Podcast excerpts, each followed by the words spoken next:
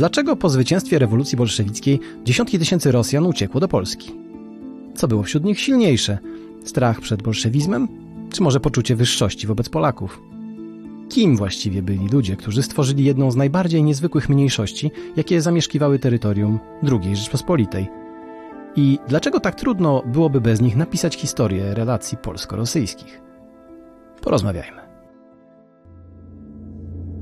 Podcast Muzeum Historii Polski. Nazywam się Michał Przeperski i zapraszam. Moim gościem jest dzisiaj dr Wojciech Stanisławski z Muzeum Historii Polski. Dzień dobry Wojtku. Dzień dobry. Polska może się kojarzyć jako kraj emigracyjny, to znaczy taki kraj, z którego się wyjeżdża. Wielka emigracja w XIX wieku, e, emigracja wywołana II wojną światową, emigracja lat 80., ale nie zawsze tak było. Polska była również krajem, do którego emigranci przyjeżdżali i w którym się osiedlali. I taki jest niezwykły, e, taki niezwykły przykład. To Rosjanie, którzy uciekali e, z Rosji po Rosji carskiej. Chciałbym, żebyśmy dzisiaj o nich porozmawiali. Co to właściwie byli za ludzie? To była cała Rosja. To była druga Rosja. Cieszę się, że możemy o nich rozmawiać. Trzeba się zastrzec, że rzeczywiście y, mm, termin wielka emigracja, który padł, może być użyty też w stosunku do tych egzulów, uchodźców, emigrantów. To te granice są mocno płynne. Zwykle mówimy emigrant o kimś, kto e, podejmuje świadomie decyzję o wyjeździe z przyczyn wyższych, nazwijmy to, albo ekonomicznych. E, tu tych motywacji było bez liku, jak za chwilę powiemy. Ale rzeczywiście można powiedzieć o wielkiej emigracji rosyjskiej. Zresztą e, takie nawiązania się pojawiały i takie odkrywanie zdumiewających do nas paralelizmów między emigracją mm, polską po powstaniu listopadowym, a rosyjską po e, rewolucji bolszewickiej e, w Polsce się pojawiały, ale do tego dojdziemy.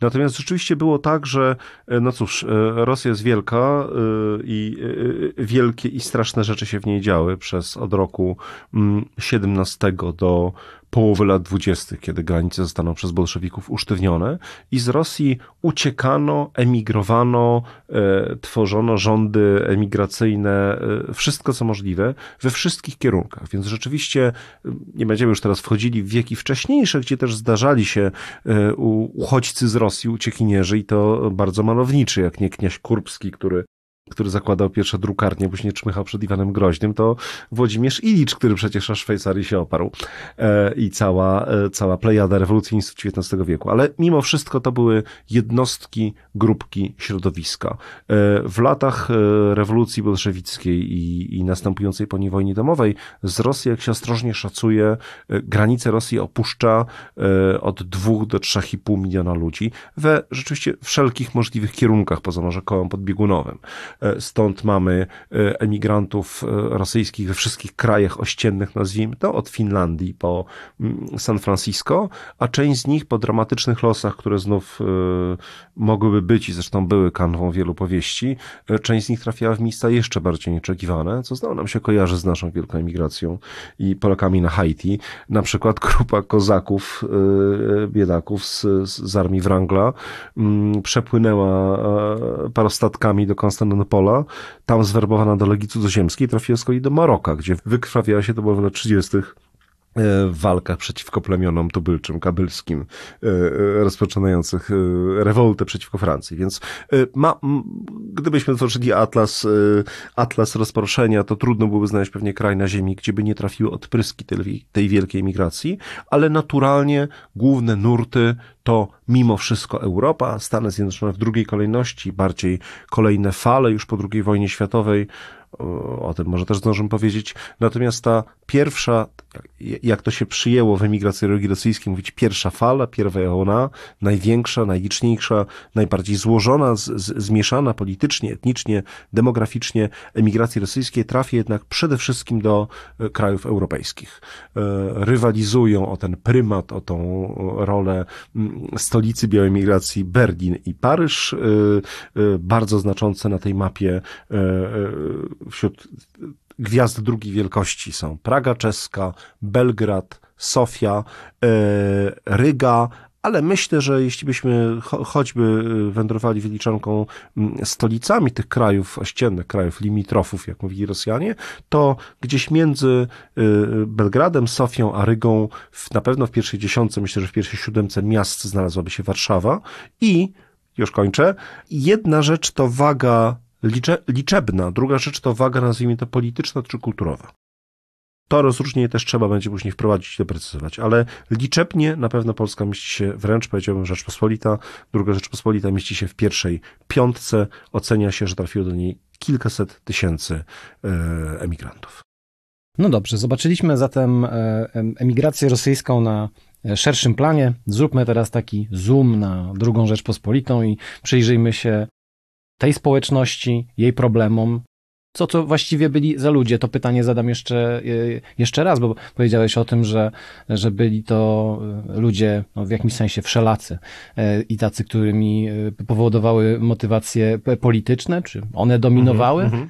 Tak, to byli, to, to, to rzeczywiście ten, ten e, polska emigracja rosyjska w Polsce jest swoista w pewien sposób, e, ale jest też, ma też wiele cech wspólnych z całą tą, e, z całym tym nurtem czy e, stopem e, emigracji rosyjskiej e, pierwszej fali, czyli to są, to są ludzie mocno motywowani politycznie, albo żywiący nadzieję na działalność i obalenie bolszewików z zagranicy, albo po prostu ratujący głowy, albo ratujący, bo i tak było swobodę pióra, przekonanie, że mogą tworzyć żyć i działać tylko za granicą, e, więc mniejsze już o zabarwienia literackie, ale wśród zabarwień politycznych znajdziemy w Polsce wszystkich, od, od e, twardych monarchistów, zresztą podzielonych między uznanie dla kilku pretendentów do tronu, ale od twardych monarchistów przez e, konstytucyjnych demokratów, czyli kadetów, przez rewolucjonistów, eserów, terrorystów, aż po najbardziej egzotyczne prądy polityczne, nurty polityczne, które pojawiły się na emigracji już latach 30., czyli tak, tak egzotycznie brzmiące jak rosyjscy faszyści albo E, młodorosi albo Eurazjaci, oni również byli politycznie reprezentowani. Ale nie chcę ograniczyć tego do polityki, bo tak naprawdę emigracja rosyjska to w Polsce to są także chłopi, którzy salwują się ucieczką po prostu przez granicę, mimo wszelkich yy, rygorów i, i sowieckich, i polskich granicę jednak półprzepuszczalną, co najmniej do połowy lat dwudziestych. I boję się, że to muszę powiedzieć jeszcze, jeszcze, jeszcze jedną rzecz wyzwaniem dla badaczy y, emigracji y, rosyjskiej w Polsce, do których próbuję się zaliczać, y, jest to, że sprawa, sprawa ta nie jest tak czysta i tak oczywista jak w przypadku Szwajcarii czy Francji, gdzie dotąd Rosjan nie widziano, albo w najlepszym razie jakichś mm, arystokratów na Rivierze spędzających czas letni. Rosjanie w granicach II Rzeczypospolitej, kiedy te granice już się po dramatach lat 14-21 ukształtowały, byli Rosjanie, którzy po pierwsze byli Rosjanie, którzy jednak przez cały czas tu mieszkali, którzy nie e, w czasie wielkiej ewakuacji w, w 1916 roku nie wyjechali do Rosji, tylko zostali w swoich majątkach. I oni komentowali tę sytuację. Jako pierwszy to powiedział taki zapomniany pisarz rosyjski z Wołynia, ale zanim powtarzał to wielu innych. Ja nie napustiłem mojej rodnej kraju, od, od, on od mnie nie ujechał. Ja nie opuściłem swojej ojczyzny, to ona ode mnie wyjechała. Trochę analogicznie do mm, Polaków w Wilnie, którzy nagle ocknęli się w 1945 roku y, w Wilnie, które już nie było polskie, to y, są losy tych, którzy mieszkali w majątku na Wołyniu, albo wręcz robili karierę w Warszawie. Może nie tą karierę wysokiego szczebla, bo ci rzeczywiście opuścili Warszawę, e, jak zaczęły grzmieć niemieckie armaty, ale jakiś skromny podszmistrz czy szewc jak najbardziej zostawał na miejscu i mieszkał w Warszawie, która już nie była rosyjska. Więc to jest jedna, jedna złożoność, która każe nam rozróżniać między e, Rosjanami będącymi mniejszością narodową Rosjanami imigrantami, a druga delikatność, żeby sprawę jeszcze bardziej zawikłać, ale bez tego ta rozmowa nie miałaby pieprzu, to ta, że przecież y, narodowości, zwłaszcza w Europie Wschodniej, w tym czasie dopiero się krystalizują. Od końca XIX wieku e, na ziemiach y, protoukraińskich, nazwijmy to delikatnie, znaczy po, południowo-rosyjskich. Rosja carska usiłuje otamowywać rodzący się ruch narodowy ukraiński za pomocą twardych represji, ale też za pomocą sugerowania tym ludziom z budzącą się świadomością ukraińską, że wy tak naprawdę jesteście Małorosjanami. Fajny jest ten wasz dialekt, ale cały czas pozostajecie taką mniejszością małorosyjską, taką, mm, taką, taką lokalną odmiennością w wielkim nurcie narodu rosyjskiego.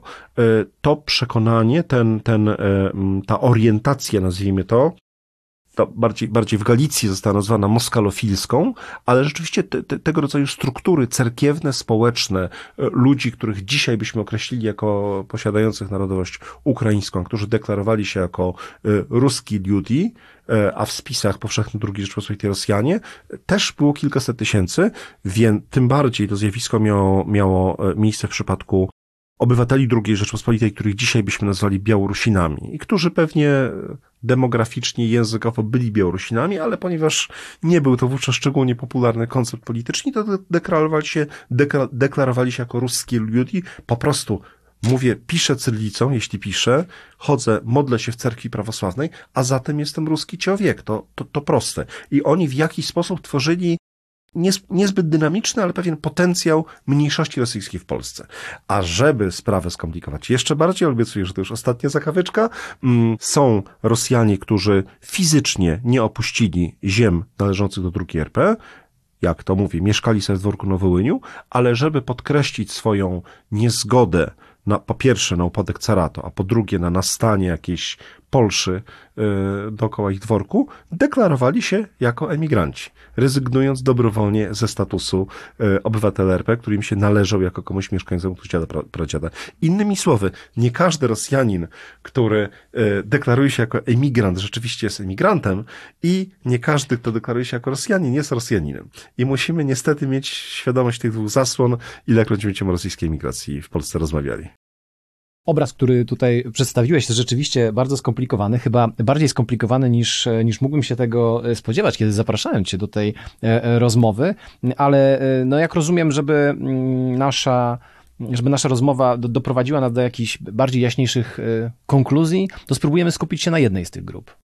Zgoda i tutaj obiecuję położyć kilka szlabanów. Rozmawiamy od tej chwili już tylko o mm, ludziach, którzy przybyli w granice II Rzeczypospolitej, kształtujące się w roku 18 albo y, ukształtowane po roku 20 y, czy 19, którzy, i którzy deklarują się jako Rosjanie nie tylko w sensie demograficznym czy językowym, ale także politycznym. Są Rosjanami, którzy opuścili Rosję podstępnie opanowaną przez bolszewików. To ciągle pozostawia nam y, do rozmowy, pozostawia w granicy naszej rozmowy blisko 100 tysięczną społeczność. No dobrze. A zatem wyobraźmy sobie, jesteśmy Rosjaninem, Rosjanką e, w rzeczywistości e, drugiej RP. E, jak żyć, panie doktorze? Co właściwie można robić? No, bywa, bywa biednie. Ma się, jeżeli jesteśmy Rosjaninem, emigrantem bez polskich korzeni tutaj i nie staramy się o naturalizację, o uzyskanie obywatelstwa, co no, nie, nie, nie było jakoś szczególnie faworyzowane przez administrację e, e, polską, ale było po kilku latach możliwe. To cóż, po pierwsze mamy paszport nasenowski, co trochę nam życie komplikuje, bo musimy co pół roku go odnawiać. Jest to procedura administracyjna, ale jednak nieco uciążliwa i to nie znaczy też, że jesteśmy skazani na pobyt w Polsce, ale też jest nam trochę, trochę trudniej uzyskać, wyjechać poza granicę kraju. No właśnie, paszport nansenowski Rację. Paszport Nansenowski to z czasem przestał termin, t, t, twórca odszedł do wieczności, termin pozostał. Fritjof Nansen, wielki, wielki polarnik, e, no i człowiek o wielkim sercu, był jednym z tych takim człowiekiem, instytucją, nie zawsze to jest pamiętane, który e, miał tak ogromny autorytet wobec e, ówczesnej fascynacji podbijaniem świata biegunów, miał tak ogromny autorytet, że właściwie jednoosobowo był w, stanie, był w stanie zainicjować procedurę przyznawania quasi paszportów, ale w każdym razie dokumentów, które, które umożliwiały przemieszczanie się i były uznawane przez władze poszczególnych krajów, quasi paszportów rzeszą milionom uchodźców, którzy e, e, pojawili się w granicach Europy po, no, po totalnym przemieszaniu tych granic po I wojnie światowej. To nie, by, nie byli zresztą tylko Rosjanie czy uchodźcy z terenów e, upadłego Imperium Rosyjskiego, to byli też uchodźcy z upadłego Imperium Ottomańskiego, przede wszystkim Ormianie, więc jak mówimy paszport nasanowski, to myślimy, posiadacz paszportu nasanowskiego, myślimy o kimś, komu się noga podwinęła i kto naj, najpewniej pochodzi z państwa, które już nie istnieje, nie chciał albo nie mógł zostać obywatelem innego państwa i żeby nie być całkowitym no-name'em skazanym na życie w barakach, otrzymuje tego. Z czasem oczywiście to obrosło, obrosło procedury, no nie Nansen wydawał osobiście milion tych paszportów, tylko najpierw stworzył biuro, on później został uznany przez Ligę Narodów, miał swoje ekspozytury y, w poszczególnych krajach, ale w każdym razie był to element mm, dowodu tożsamości y, z pewnym dystansem uznawanego przez rządy y, Europy. I jak rozumiem, e, z tego rodzaju paszportów korzystali właśnie Rosjanie, którzy znaleźli się w granicach drugiej RP, a przynajmniej ci Rosjanie, o których będziemy mówili. Tak, Rosjanie, rosyjscy emigranci korzystają z paszportu, z paszportu nansenowskiego. E, no cóż, dotykają, spotykają się z wszystkimi prywacjami, które, e, których nie brakowało u początków II Rzeczpospolitej, czyli z wyniszczeniem kraju po Wielkiej Wojnie i, i, jej, jej kontynuacji, z mm, inflacją, z bezrobociem. Spotykają się bardziej, ponieważ jednak nie są do końca u siebie. Są enklawy, o których za chwilę powiemy, gdzie mogą się trochę poczuć u siebie, ale to jednak nie są enklawy, w których można spędzić całe życie. To nie jest odpowiednik sztetła rosyjskiego. E, generalnie można powiedzieć, że ta e, relatywnie mała atrakcyjność e, II Rzeczpospolitej w porównaniu z Niemcami, przynajmniej przed wielkim kryzysem, czy z Francją w latach 30. sprawiała, że e, ja nieraz patrzę na emigrację rosyjską w Polsce, w II Rzeczpospolitej, e, przywołując taki, mm, takie pojęcie znane z fizyki, gdzie, gdzie jak się bada cząstki elementarne, to jest coś takiego jak płaszcz ołowiany. Strzela się tam z armaty lub z wielkiego nośnika hadronów do ołowianej tarczy. W tej ołowianej tarczy grzęźnie większość cząstek, a te najbardziej aktywne cząstki gamma czy inne miony się przebijają na zewnątrz.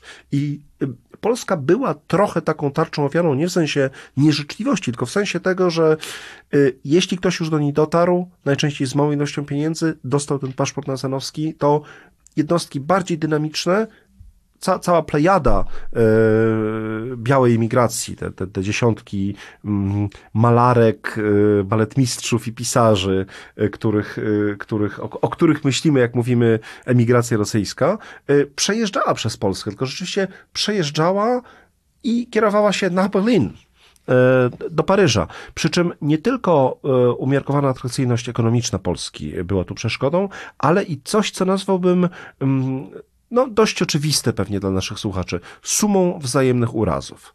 To przy czym to nie są tylko urazy indywidualne, czyli pewien, no łagodnie mówiąc, dystans Polski do tego, co rosyjskie po 120 latach zaborów i pewna nieufność Rosjan wobec tej Polszy, której miało nie być, a która nagle się pojawiła. Ale jest tu i coś więcej. To jest problem, z którym się spotkały, choć na mniejszą skalę, bo mniej było tych emigrantów, spotkały się Rumunia, spotkały się kraje nadbałtyckie, czyli te kraje, które powstały w granicach przed wojną e, w części lub w całości Imperium Rosyjskiego. W części jak Rzeczpospolita i Rumunia, w całości jak państwo nadbałtyckie. No, jest się Rosjaninem, patrzy się ze zgrozą na upadek swojego państwa, najpierw w latach I wojny, a później pod ciosami bolszewików, e, no i mamy się godzić na okrojenie jego granic. Z punktu widzenia rosyjskiego, ja wiem, że to jest straszna herezja, ale sztuką historyka jest tak, że mm, próbować choćby na chwilę tej, tego empatycznego wejścia w, e, w butę i świadomość drugiej strony. Z punktu widzenia Rosjanina, zwłaszcza Rosjanina przywiązanego do caratu, do idei przedwojennego państwa, tacy emigrują, no Druga Rzeczpospolita jest czymś w rodzaju uzurpacji. Granica ryska jest czymś, co można uznać na poziomie e, via facti. No tak w tej chwili tak jest, ale nie pogodzić się z tym, że, e, że, że ta granica obowiązuje i że jest sprawiedliwa. Granica ryska, czyli przyjęta w pokoju ryskim w, e, między, między mm, Rosją i Ukrainą Sowiecką, a drugą Rzeczpospolitą w, 20, w marcu 21 roku. W, w związku z czym między rosyjskimi emigrantami, elitami II Rzeczypospolitej pojawia się taki element, e, sięgając po termin z zupełnie innych czasów, incompatibilitas, nieprzystawalności. Znaczy, e, II Rzeczypospolita oczekuje, jeśli nie wprost w domyśle, że Rosjanie nie tylko będą werbalnie przestrzegać przepisów, nazwijmy to, ale uznają, że są w granicach II Rzeczypospolitej z granicami od Szczory i Niemna po e, e granicę zachodnią, a dla Rosjanina jest to nie do przyjęcia, no bo jest w państwie yy, sezonowym, w państwie usurpatorze. Mhm. To było poważne wyzwanie polityczne dla, zwłaszcza dla jednostek, bo ci, którzy po prostu emigrowali, dobrze, tisze jedziesz, dalsze łyziesz. Ale ci, którzy chcieli działać politycznie i w których programie politycznym mieściło się odtworzenie Rosji w granicach sprzed roku 1914, no nie mieli szans działania w Polsce. Dlatego na przykład monarchiści w Polsce, monarchiści rosyjscy e, w Polsce ich, ich działalność nie jest akceptowana. Drugi, e, drugi, policja polityczna i drugi oddział e, bacznie monitoruje ich działalność, co jakiś czas wyprasza najbardziej aktywnych. Są grupy, i do nich, o nich pewnie więcej powiemy, które całkiem świadomie i myślę, że w znacznym mierze szczerze powiedział tak, akceptujemy tą drugą Rzeczpospolitą i w jej granicach chcemy działać. No właśnie, bo y, skoro pozwalamy sobie na empatię w duchu tego, co, co grało w sercach imigrantów e, e, rosyjskich w Polsce, no to pozwolę sobie na empatię odnośnie władz świeżo narodzonej drugiej RP tego rodzaju y, obywatele, czy tego rodzaju goście, jeżeli na paszportach nansenowskich, to właściwie był potencjalnie e, e, element bardzo niebezpieczny i wypraszanie poza granicę y, II Rzeczpospolitej, to chyba najbardziej eleganckie określenie, jakiego tutaj można, można użyć. To byłby po prostu e, taki czynnik, czyli ci, ci Rosjanie, którzy by aktywnie działali w duchu na przykład odrodzenia, odrodzenia Rosji e, w granicach przed 1914 roku, no to jest po prostu czynnik antypaństwowy. Tak, jak, ale z, jak jego, najbardziej, z tak. jego działaniem po prostu dziękuję, nie można Dziękuję, się że postawiłeś kropkę na i. To, to jest tak, że nam z perspektywy prawie wieku, kiedy okazało się, jak e, fatalnie nieskuteczne, a od pewnego momentu y, bardzo skutecznie torpedowane przez, przez y, czeka i przez NKWD są wszelkie takie próby irredentystyczne.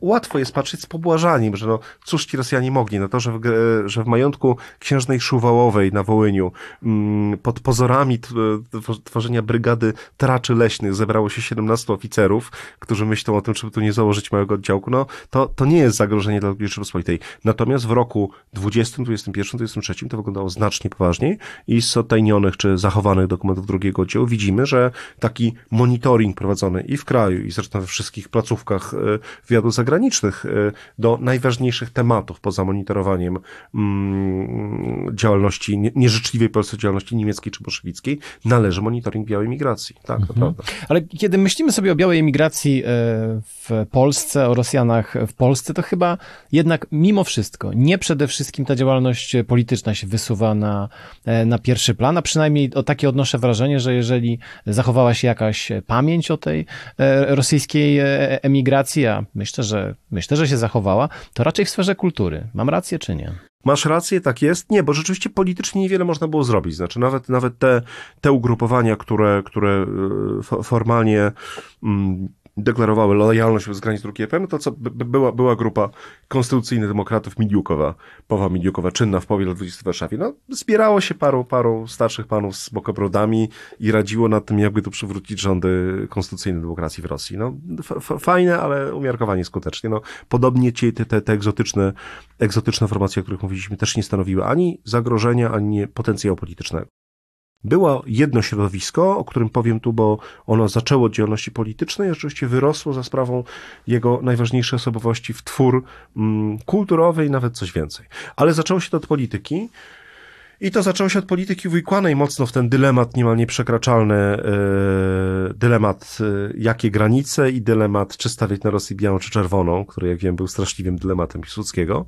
Mm, Piłsudski go rozwiązał marząc o trzeciej Rosji. Rosji, która nie będzie ani carska, ani bolszewicka, jeśli chodzi o format polityczny i która też nie będzie ani carska, ani bolszewicka, jeśli chodzi o swoje ambicje e, terytorialne, czyli będzie co najmniej otwarta na aspiracje narodowościowe narodów e, obrzeża, nie tylko polskiego, no bo to poza dyskusją, ale także, nazwijmy to, ludów kaukaskich czy, czy, czy, Ukraińców, Białorusinów. I znalazł taką, mm, znalazł takie środowisko i nie było to, e, nie był to montaż, nie było to wojska potem, wioska potemkinowska, było to jak najbardziej środowisko polityczne, które odegrało pewną rolę, mogło jeszcze poważniejszą.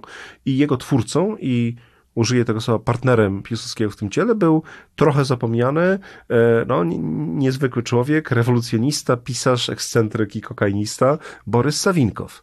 E, legendarnie odważny terrorysta indywidualista, czyli eser roku 905, e, czynny również w rządzie Kiereńskiego, gdzie był ministrem wojny, przerażony rewolucją bolszewicką, przez półtora roku walczący trochę w podziemiu, trochę na różnych frontach wojny domowej w Rosji, w którymś momencie emigrujący, no trochę w obawie przed utratą przypłaceniem gardem swojej działalności, trochę z myślą o tym, że trzeba sięgnąć po poparcie zagraniczne dla obalenia bolszewików w Rosji. I Sawinkow przez Londyn trafia do Warszawy, gdzie z Piłsudskim mm, zawiera bardzo konkretne porozumienie polityczne o tym, że Piłsudski w ograniczonym stopniu wspiera ruch trzeciej Rosji, wspiera tak zwany rosyjski komitet polityczny, a Sawinkow tworzy armię rosyjską, która walczy z bolszewikami właśnie pod hasłem ani car, ani Sowiety. Yy, te plany, aż tak rozbudowane, nie do końca się spełniły. E, wizja Sawinkowa i jego towarzyszy, żeby tworzyć trzecią Rosję demokratyczną, a nie mm, czerwoną, ani białą i Rosję uznającą prawa innych narodów do istnienia, e, no, nie znajdowało dźwięku ani w sferach e, emigrantów, emigrantów oficerów, bez których nie da się zrobić skutecznej armii, ani nawet prostych muzyków, którzy w tej armii mieli służyć. Więc w rezultacie fizycznie armia Sawinkowa nie wyszła na front wojny bolszewicko-polskiej. Pojedyncze oddziały ruszyły w desperackiej misji już pod, pod wodzą Bułak Bałachowicza jesienią 20 roku na, na ziemi białoruskiej i nie odniosły tam sukcesu. Natomiast wokół Sawinkowa powstało całe środowisko ludzi zainteresowanych współpracą z Polską, e, bez tak legendarnego mm, mm, zapału terrorystyczno-wojskowego, natomiast z naprawdę dużym potencjałem intelektualnym. Słynna była trójka, triumvirat, który przybył na saniach z ośnieżonego Mińska zimą 20 roku.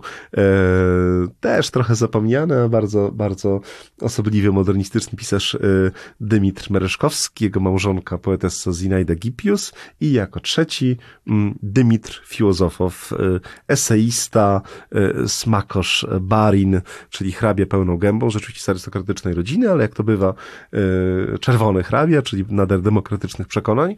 E, ta trójka, razem z jeszcze kilkunastoma osobami, których już nie będziemy wymieniać, tworzy, nazwijmy to, intelektualne zaplecze Sawinkowa, a po niepowodzeniu, e, niepowodzeniu politycznej eskapady Sawinkowa, e, Mereszkowski z Gipius wyjeżdżają do Paryża, sam Sawinkow, o tym musimy powiedzieć jeszcze jedno zdanie, w genialnym montażu czeka, zostaje zwabiony do Rosji i tam e, zostaje na nim popełnione samobójstwo w roku 24 po sfingowanym procesie. Natomiast Filozofow zostaje w Polsce i tu naprawdę powinien zacząć opowieść o związkach kulturowych polsko-rosyjskich. Ale to nie jest tak, że wszystko, o czym powiedzieliśmy do tej pory, było tylko wstępem do tego, żeby powiedzieć o filozofowie. E, to jest po prostu dalsza część tej, e, tej historii jedno środowisko, jedna spajająca je e, osobowość, e, tak określasz e, filozofowa, no to powiedzmy więcej e, o, o, o, tym, kim był. Trochę już wspomniałeś, powiedzmy o tym, jaką rolę odegrał w, w relacjach polsko-rosyjskich, kulturalnych, podkreślam, polsko-rosyjskich, nie polsko-sowieckich. Tak, tak, tak, tak, bo to rzeczywiście odegrał rolę tą, tą w, powiedziałbym tak, w niczym nie lekceważąc jego działalności wśród rosyjskiej migracji, jego znaczenie dla relacji polsko-rosyjskich jest szczególne i myślę, że z perspektywy 100 lat czy 80 lat ważniejsze. Żeby załatwić pokrótce sprawie encyklopedycznie, e, za trochę uciłane, trochę uzyskiwane w trybie dotacji od polskiego rządu e, pieniądze wydawał no, całkiem skutecznie przez e, prawie 10 lat dziennik za swobodu, Mm, w latach 30. już był starany wiekiem i postępującą gruzicą, ale jeszcze przez kilka lat wydawał e, tygodnik.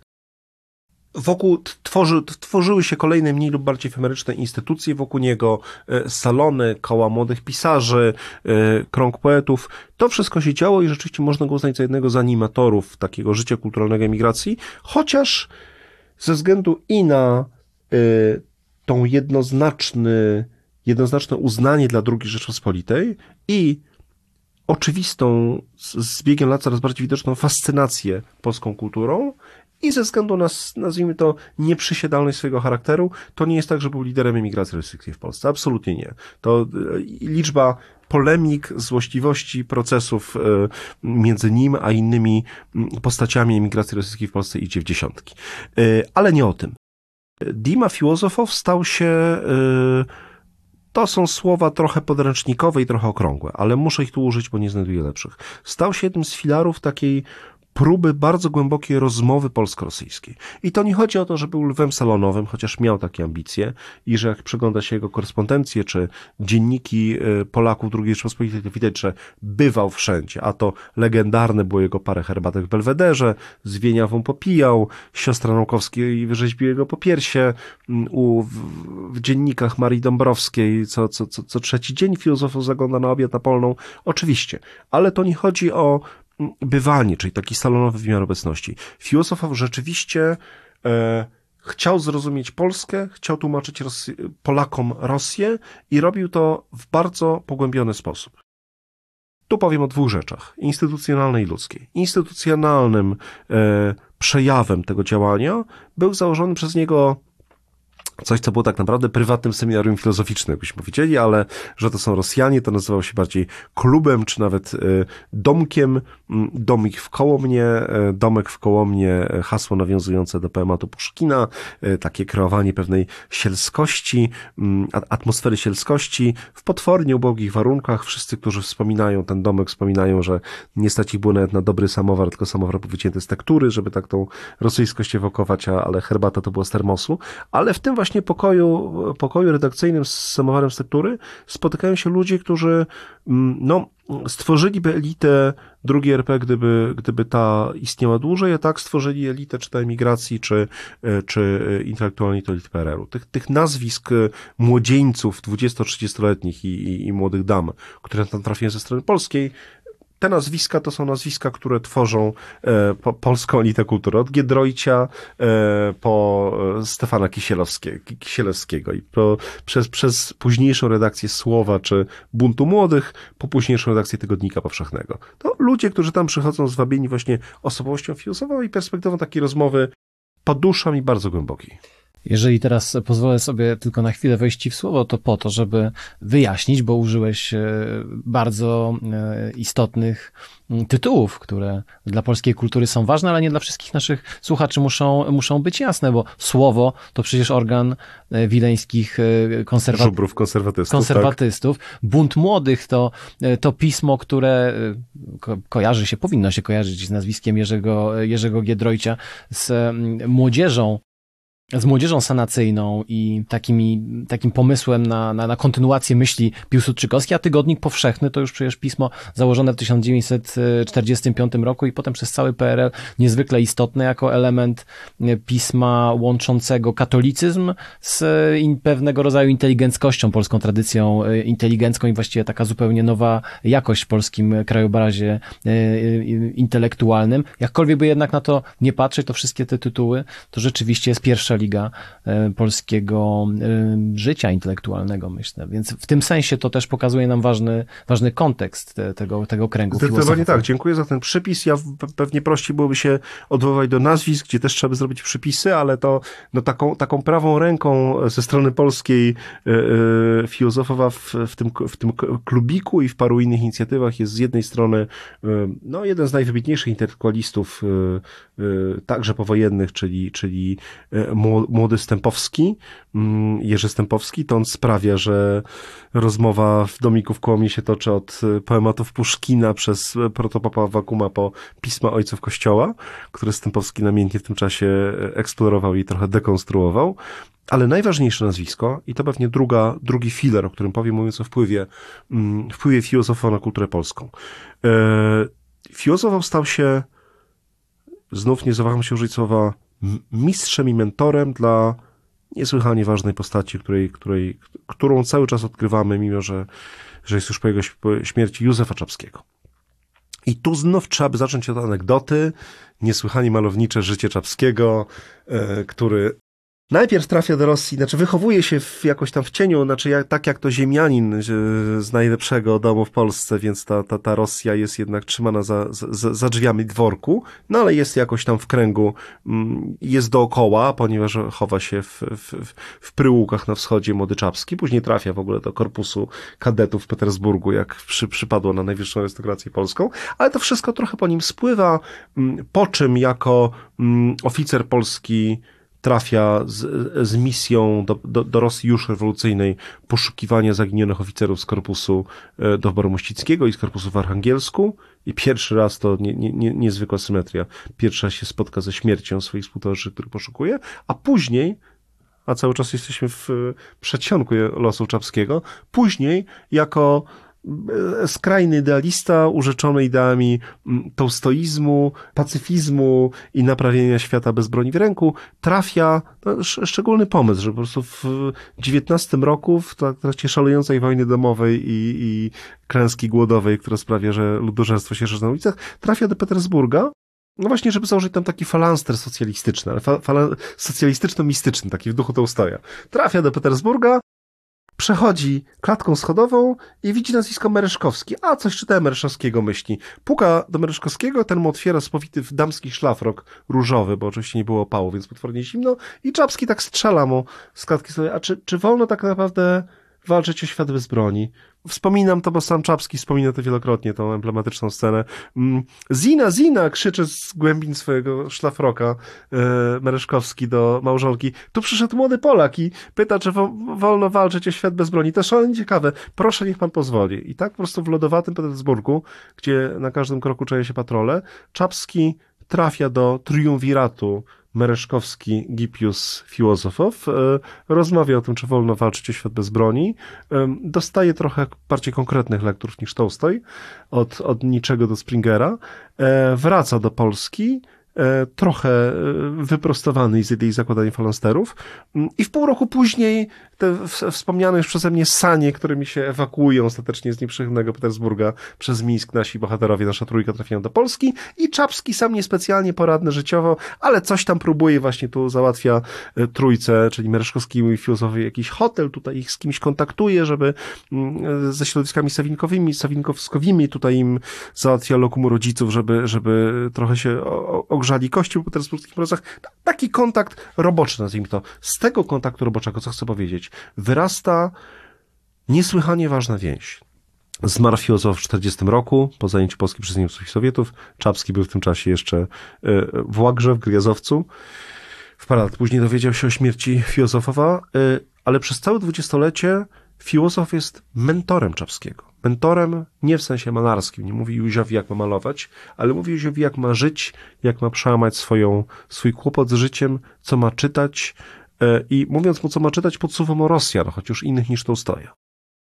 W ubiegłym roku ukazała się niesłychanie ważna książka e, profesora Piotra mm, Micnera, e, Rosyjski krąg Józefa Czapskiego, w którym opisana została rola Czapskiego jako takiego nie rosjoznawcy, bo jakby rosjoznawców mamy w Polsce wielkich. Mamy wielkich historyków Rosji, polskich, wielkich historyków idei, najbliższa mi dziedzina, żeby wymienić choćby profesora Walickiego, wielkich badaczy sztuki rosyjskiej, czy, czy, czy, czy polityki sowieckiej, a później rosyjskiej, ale Czapski był kimś więcej. Czapski był tym, który tłumaczył Polakom Rosję, a Rosjanom Polskie. Robił to rzeczywiście w najróżniejszych rolach, od tego falansteru, przez e, szukanie z kolei oficerów, e, których losu już się domyślał, jeszcze pewności nie miał szalony w Katyniu, kiedy szukał ich przecież jeżdżąc po Rosji na, w roku 41 Mm, i przez prawie 50 lat swojego emigracyjnego życia w Paryżu. Więc ten rosyjski krąg e, Józefa Czapskiego, o którym pisze profesor Mitzer, ma promień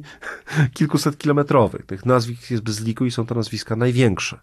Ale sam Czapski mm, i, i pytany i piszący zawsze, zawsze powtarzał, że tym, który pozwolił mu myśleć o Rosji w sposób wolny od lęku i fascynacji czyli dwóch pokus, dwóch zagrożeń dla Polaka myślącego Rosji, był Filozofow. I, żeby postawić drugą kropkę na D, Filozofow zarazem jest tym, który nie jest e, ambasadorem kultury rosyjskiej w II Rzeczypospolitej, jakbyśmy powiedzieli. Filozof jest tym, który wmyśla się w Polskę tak głęboko, będąc tu przez tych 20 lat II Rzeczypospolitej, że marzy sobie, jest, jest zafascynowany wielką emigracją naszą, polską, paryską, mickiewiczowską i marzy sobie, co mu do końca nie wyszło, nie mogło wyjść, ale marzy sobie o nadaniu rosyjskiej imigracji, jemu współczesnej, rysów, formatu i determinacji polskiej wielkiej migracji. No jeśli to nie jest dobry przykład wymiany intelektualnej, to nie potrafię chyba znaleźć lepszego. Kiedy rozmawiamy dziś, w początku roku 23, kiedy e, za wschodnią granicą Polski trwa krwawa e, wojna e, na Ukrainie, wojna, która została spowodowana e, niesprowokowaną inwazją e, e, rosyjską.